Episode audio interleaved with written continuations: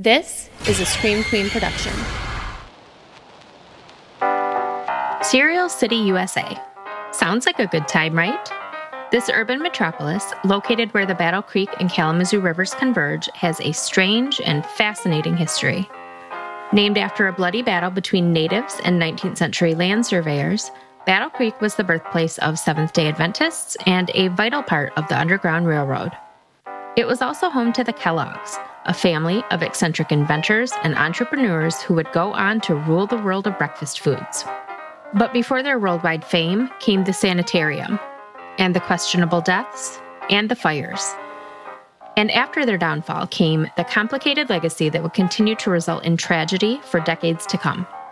Cereal is Battle Creek's lifeblood, but it's also been the root cause of bloodshed many times over. I'm Jen Carpenter, the host of So Dead podcast. In this eight part series, I will share with you stories of murder and mayhem from Cereal City. Some so outlandish, you'll find yourself choking on your corn pops. Welcome to the Serial Killer Chronicles, a So Dead miniseries. Thank you for joining me for the third episode of the Serial Killer Chronicles. This is a serialized podcast, which means you should listen to the episodes in order. So if you haven't listened to the previous episodes yet, please go do that now. I'll be here when you get back. Okay, let's snap, crackle, pop. Part 3 Things We Lost in the Fire. On February 18, 1902, Dr. Kellogg was on a train headed for home following a lecture series in California. Around midnight, the train stopped at Chicago's Central Station. Dr. Kellogg got off to walk around and stretch his legs for a bit, and he was approached by a reporter, which wasn't unusual at first. Battle Creek is less than a couple hundred miles from Chicago, so Dr. Kellogg's celebrity was well known in the Windy City. Dr. Kellogg, the reporter asked anxiously, are you going to rebuild? A bit confused, Dr. Kellogg responded, Rebuild what? The reporter was stunned. He said, Don't you know? The sanitarium burned down last night. Less than 24 hours earlier, night watchman William Hall was making his rounds at the SAN when he discovered a fire raging in the pharmacy's basement. At approximately 3:30 a.m. on February 18th, he sounded the alarm of Battle Creek Fire Station number 2. Firefighters were on the scene within minutes, but flames were already exploding from the windows of the pharmacy and an attached bathhouse. The firefighters extinguished the fire at the small building quickly, but as they began to roll up their hoses and put their equipment away, they made a horrifying discovery. Just after 4 a.m., the ground began to rumble, and firefighters found themselves waist deep in warm earth. The ground beneath their feet was literally melting because the fire wasn't contained to the pharmacy building. It was in the tunnels, underground. How do you fight an underground fire? You don't. There were 307 guests at the SAN when it began to burn, many of them disabled and in wheelchairs. The staff worked calmly and quickly to get everyone out safely, and they did a phenomenal job, with one exception. 86 year old Abner Case of Bath, New York, was asleep in his fourth floor suite along with his wife and daughter when the fire broke out. He was being treated for chronic dyspepsia, or indigestion. The fire awoke Mrs. Case and her daughter, and they tried in vain to stir Mr. Case. He was disoriented and he didn't quite grasp the severity of the situation. When his wife told them they had to go, he refused, insisting instead that he needed to kneel beside the bed to pray. As the fire roared closer, Mrs. Case and her daughter made the heartbreaking decision to leave Mr. Case behind. Once outside, both women were hysterical. Staff Dr. Howard Rand ran back inside in a last, desperate attempt to save Mr. Case. He found the confused man and he led him to an exit door, but right on the precipice of safety, Mr. Case ran back into the fire, presumably to retrieve the bag full of cash that was still in his room. He was never seen again.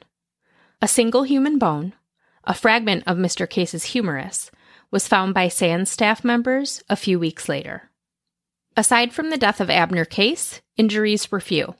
Mrs. H. C. McDaniels broke her leg jumping from a sixth floor window to escape the flames.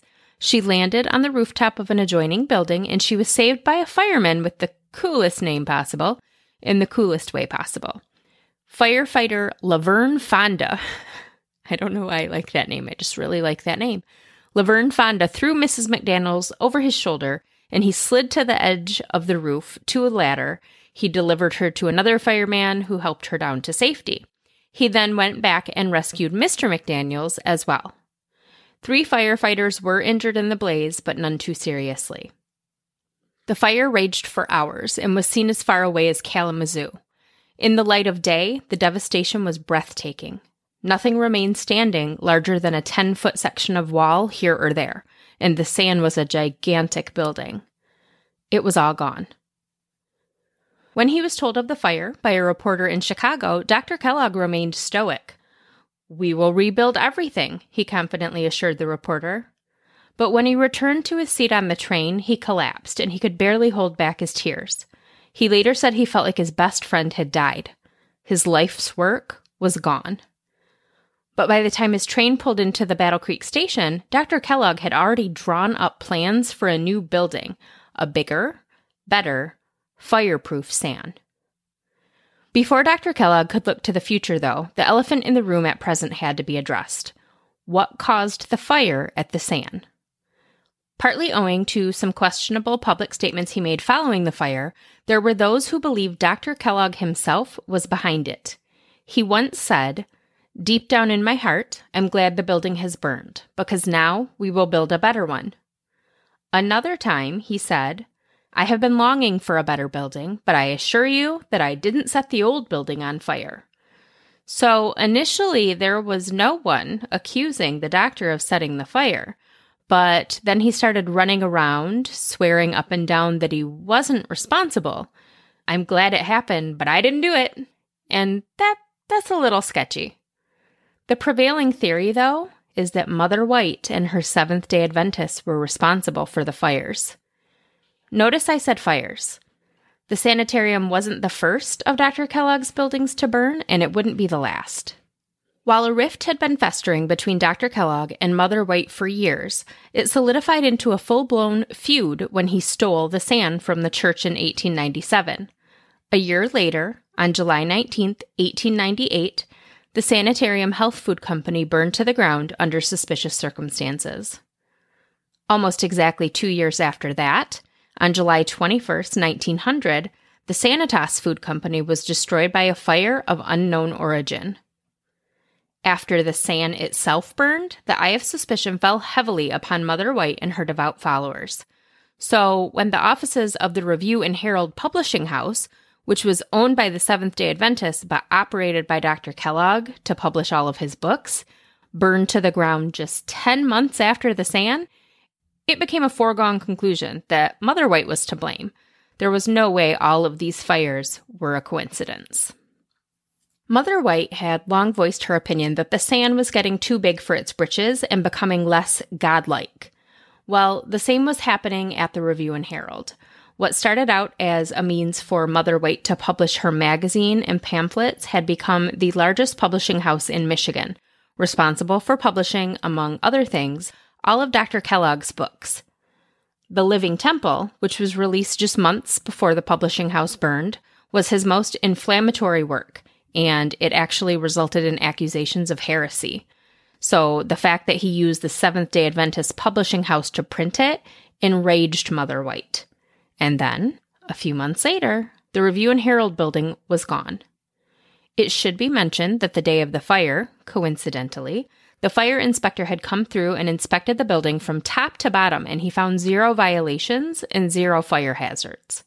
Another possible motive for the fires, if they were indeed set by Mother White and her followers, was her belief that God did not mean for her people to settle in Battle Creek. As early as 1882, she spoke of a vision in which God warned her and her followers to scatter. She was worried that Battle Creek was turning into a Vatican City for Seventh day Adventists, and it kind of was. The church's headquarters and its two largest enterprises, the SAN and the Review and Herald, were all located in Battle Creek. Mother White herself had left Battle Creek following her husband's death in 1881, and she settled in California around 1888. When the SAN burned, she suggested rebuilding in a different state, but Dr. Kellogg had veto power. When the Review and Herald burned, she relocated the publishing house to Washington, D.C. And with her gone, the SAN out from under the church's thumb, and the publishing house gone, the SDA headquarters were relocated to Maryland. So it definitely seemed like the fires helped her achieve her goal of scattering her people. The most damning evidence, however, was a statement she made following the fire at the Review and Herald, when even some of her own followers began to question her.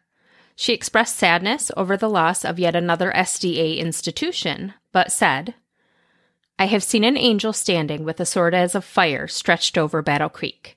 It seemed as if this sword of flame were turning first in one way and then another. Disaster seemed to follow because God was dishonored by the devising of men to exalt and glorify themselves. And I think we all know which men, or man, rather, she was talking about. Say what you will about visions and prophecies, but there had to be a degree of pride involved in Mother White's animosity toward Dr. Kellogg.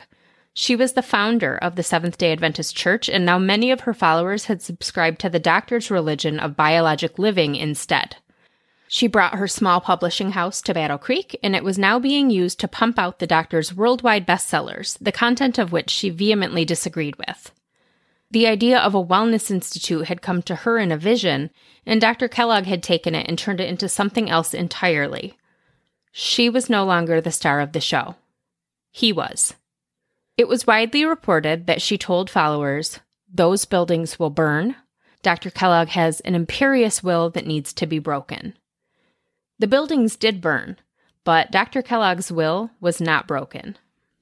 Immediately upon arriving back in Battle Creek following the fire at the SAN, he called an emergency meeting and unveiled his plans to rebuild. The church balked at the plan and the price tag that came with it. They refused to fund the new facility. But technically, the church didn't own the SAN any longer. Not legally. The church and the SAN were still heavily intertwined, but officially they were separate entities, so the church had no say in the future of the SAN. They could withhold funding, and they did, but Dr. Kellogg had the autonomy to seek alternate funding sources. So he did. The SAN had the power to make or break a city, so there were other cities that wanted to house the new SAN, and they were willing to put up the capital to make it happen. When faced with the possibility of losing the SAN and the thousands of tourists it brought to town on a monthly basis, the city of Battle Creek put their money where their mouth was and they facilitated loans and donations to help Dr. Kellogg rebuild. But before the new sanitarium could even open its doors, tragedy struck again. On May 18, 1903, the stables at the new facility were set ablaze, killing 13 horses and one charity patient. Less than two weeks later, on May 31, 1903, the new and improved Battle Creek Sanitarium opened to the public. Despite the fact that they'd refused to help fund the new facility, the SDA Church still wanted a say in what went on at the SAN, to which Dr. Kellogg politely replied, No, thank you. Uh, he probably wasn't actually very polite at all. He wasn't the nicest guy, but he, he turned their suggestions down. If the original sanitarium was weird, the upgraded version was just straight up bonkers.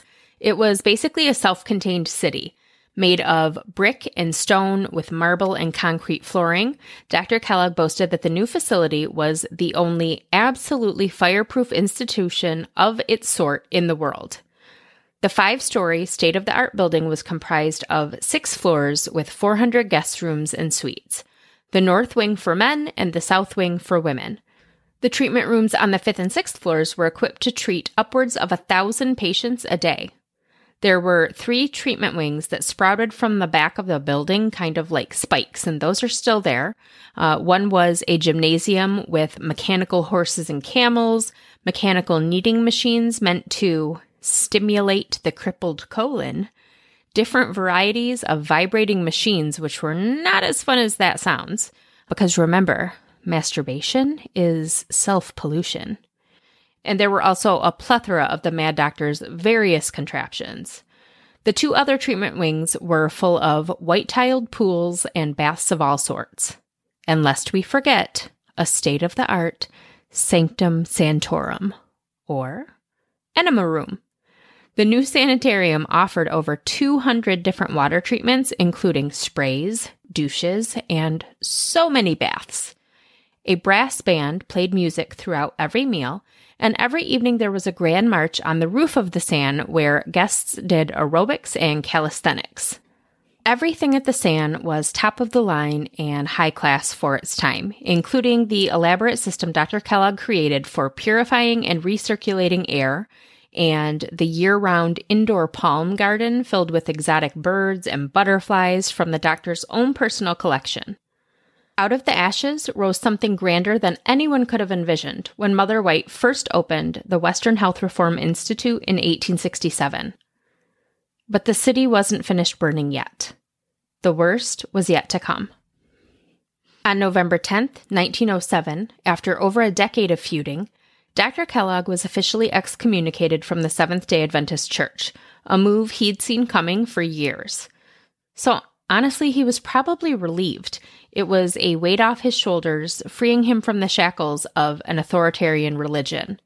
He accused the church of trying to cripple and destroy the Battle Creek Sanitarium and every work with which I am connected. there was quotes around that. I, I didn't. I don't do voices. I'm sorry, um, but that was an, a direct quote from the doctor. Dr. Kellogg loved children, clearly, considering that he raised 42 of them over the years. By the 1880s, he was being asked to take in children at such a rate that he knew there was a need for an orphanage run by the SDA Church, which at that time was still also running the SAN. Carolyn Haskell, a widow from Indiana who was staying at the San, donated $30,000 to build an orphanage in Battle Creek on the condition that it be named after her late husband and designated as a non denominational institution, open to all races. The Haskell Home for Orphans was dedicated on January 25, 1894. It, like the San and the publishing house, was run by the SDA Church. So when the doctor was excommunicated, so was the orphanage. Dr. Kellogg kept it running, though, much to Mother White's dismay. The Gothic style mansion was built to accommodate 150 orphans, but luckily, there were only 37 children staying at the orphanage the night it went up in flames. In the early morning hours of February 5, 1909, 15 year old orphan Mary Armstrong, who was staying at the Haskell house with five of her 12 siblings, awoke to find the girls' dormitory filled with smoke. She could hear fire crackling from the floor below. With the stairs and fire escape both blocked by flames, Mary broke a window on the third floor. Down on the ground, she saw her 12 year old brother James, who climbed up onto a shed and began yelling for the girls to jump down to him. Mary picked up her five year old sister Pearl and tossed her out the window. James caught his little sister and he helped her to safety. More children followed. Once the younger girls were safe, the bigger girls began to jump. James could no longer catch them, but he did help them land safely to prevent breaking bones and serious injury. Mary kept order in the girls' dormitory, helping her bunkmates to safety until she was overcome by smoke and fire. She leapt from the window, missed the shed, and hit the ground. She was left with serious injuries to her face and head, including temporary blindness caused by severe blistering from burns. Unfortunately, Mary wasn't able to help everyone out before she had to jump herself. 12 year old Cecil Coutant, who had lived in the orphanage since she was five, shook with terror as she stood in the window following Mary's dangerous fall. I'm afraid, she shrieked before disappearing from the window into the inferno as the floor beneath her collapsed, killing both her and 14 year old Lena McKay of Battle Creek. Lena was a temporary guest at the Haskell house. Her family was on vacation in Florida and she'd been left behind so that doctors could tend to an injured hand. Superintendent Rodney Owen and his wife Sarah lived at the Haskell home with the children. When they awoke to the presence of smoke, Rodney ran into the kitchen, hoping the fire was contained and manageable, while Sarah gathered up a group of young boys and led them toward safety as they clung to her dress. Just as they reached the exit, she remembered that the orphanage had just taken in a six week old baby boy who was trapped in his crib. The smallest boys refused to leave her, so with them still hanging on to her, she made her way back inside. She rescued baby Donald and then ran down a burning staircase with two little boys trailing behind her. Only once she was outside safely and able to take a head count did she realize that one was still missing. Eight year old George Goodenow, the only black child at the orphanage, recently arrived from Chattanooga, Tennessee. No one recalled seeing him in the commotion, so it was thought that he either didn't wake up or perished trying to find his way out. The remains of Cecil, Lena, and little George were all buried in the same grave at the Haskell Home Cemetery in Battle Creek. The source of the fire that took their lives was never determined. Initially, officials conceded that it was likely caused by arson, which was Dr. Kellogg's belief as well. But just a few days later, officials declared that there would be no investigation because they had no reason to believe it was anything other than a horrific accident. However, According to the February 6th edition of the 1909 Detroit Free Press, the Haskell House blaze was the 12th fire of a structure previously owned by or connected to the Seventh day Adventists in as many years. Of those, eight were of unknown origin, two were determined to be arson, and two were ruled accidental.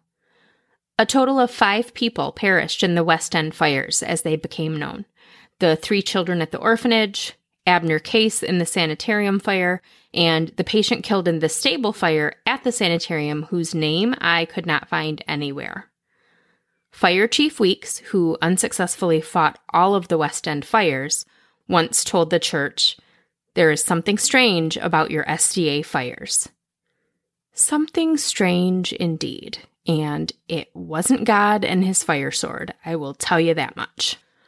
Whether it was Mother White and her followers, or just plain old karma, fire seemed to have it out for Dr. Kellogg. But he never let the tragedies overcome him. It was something else entirely that brought him to his knees.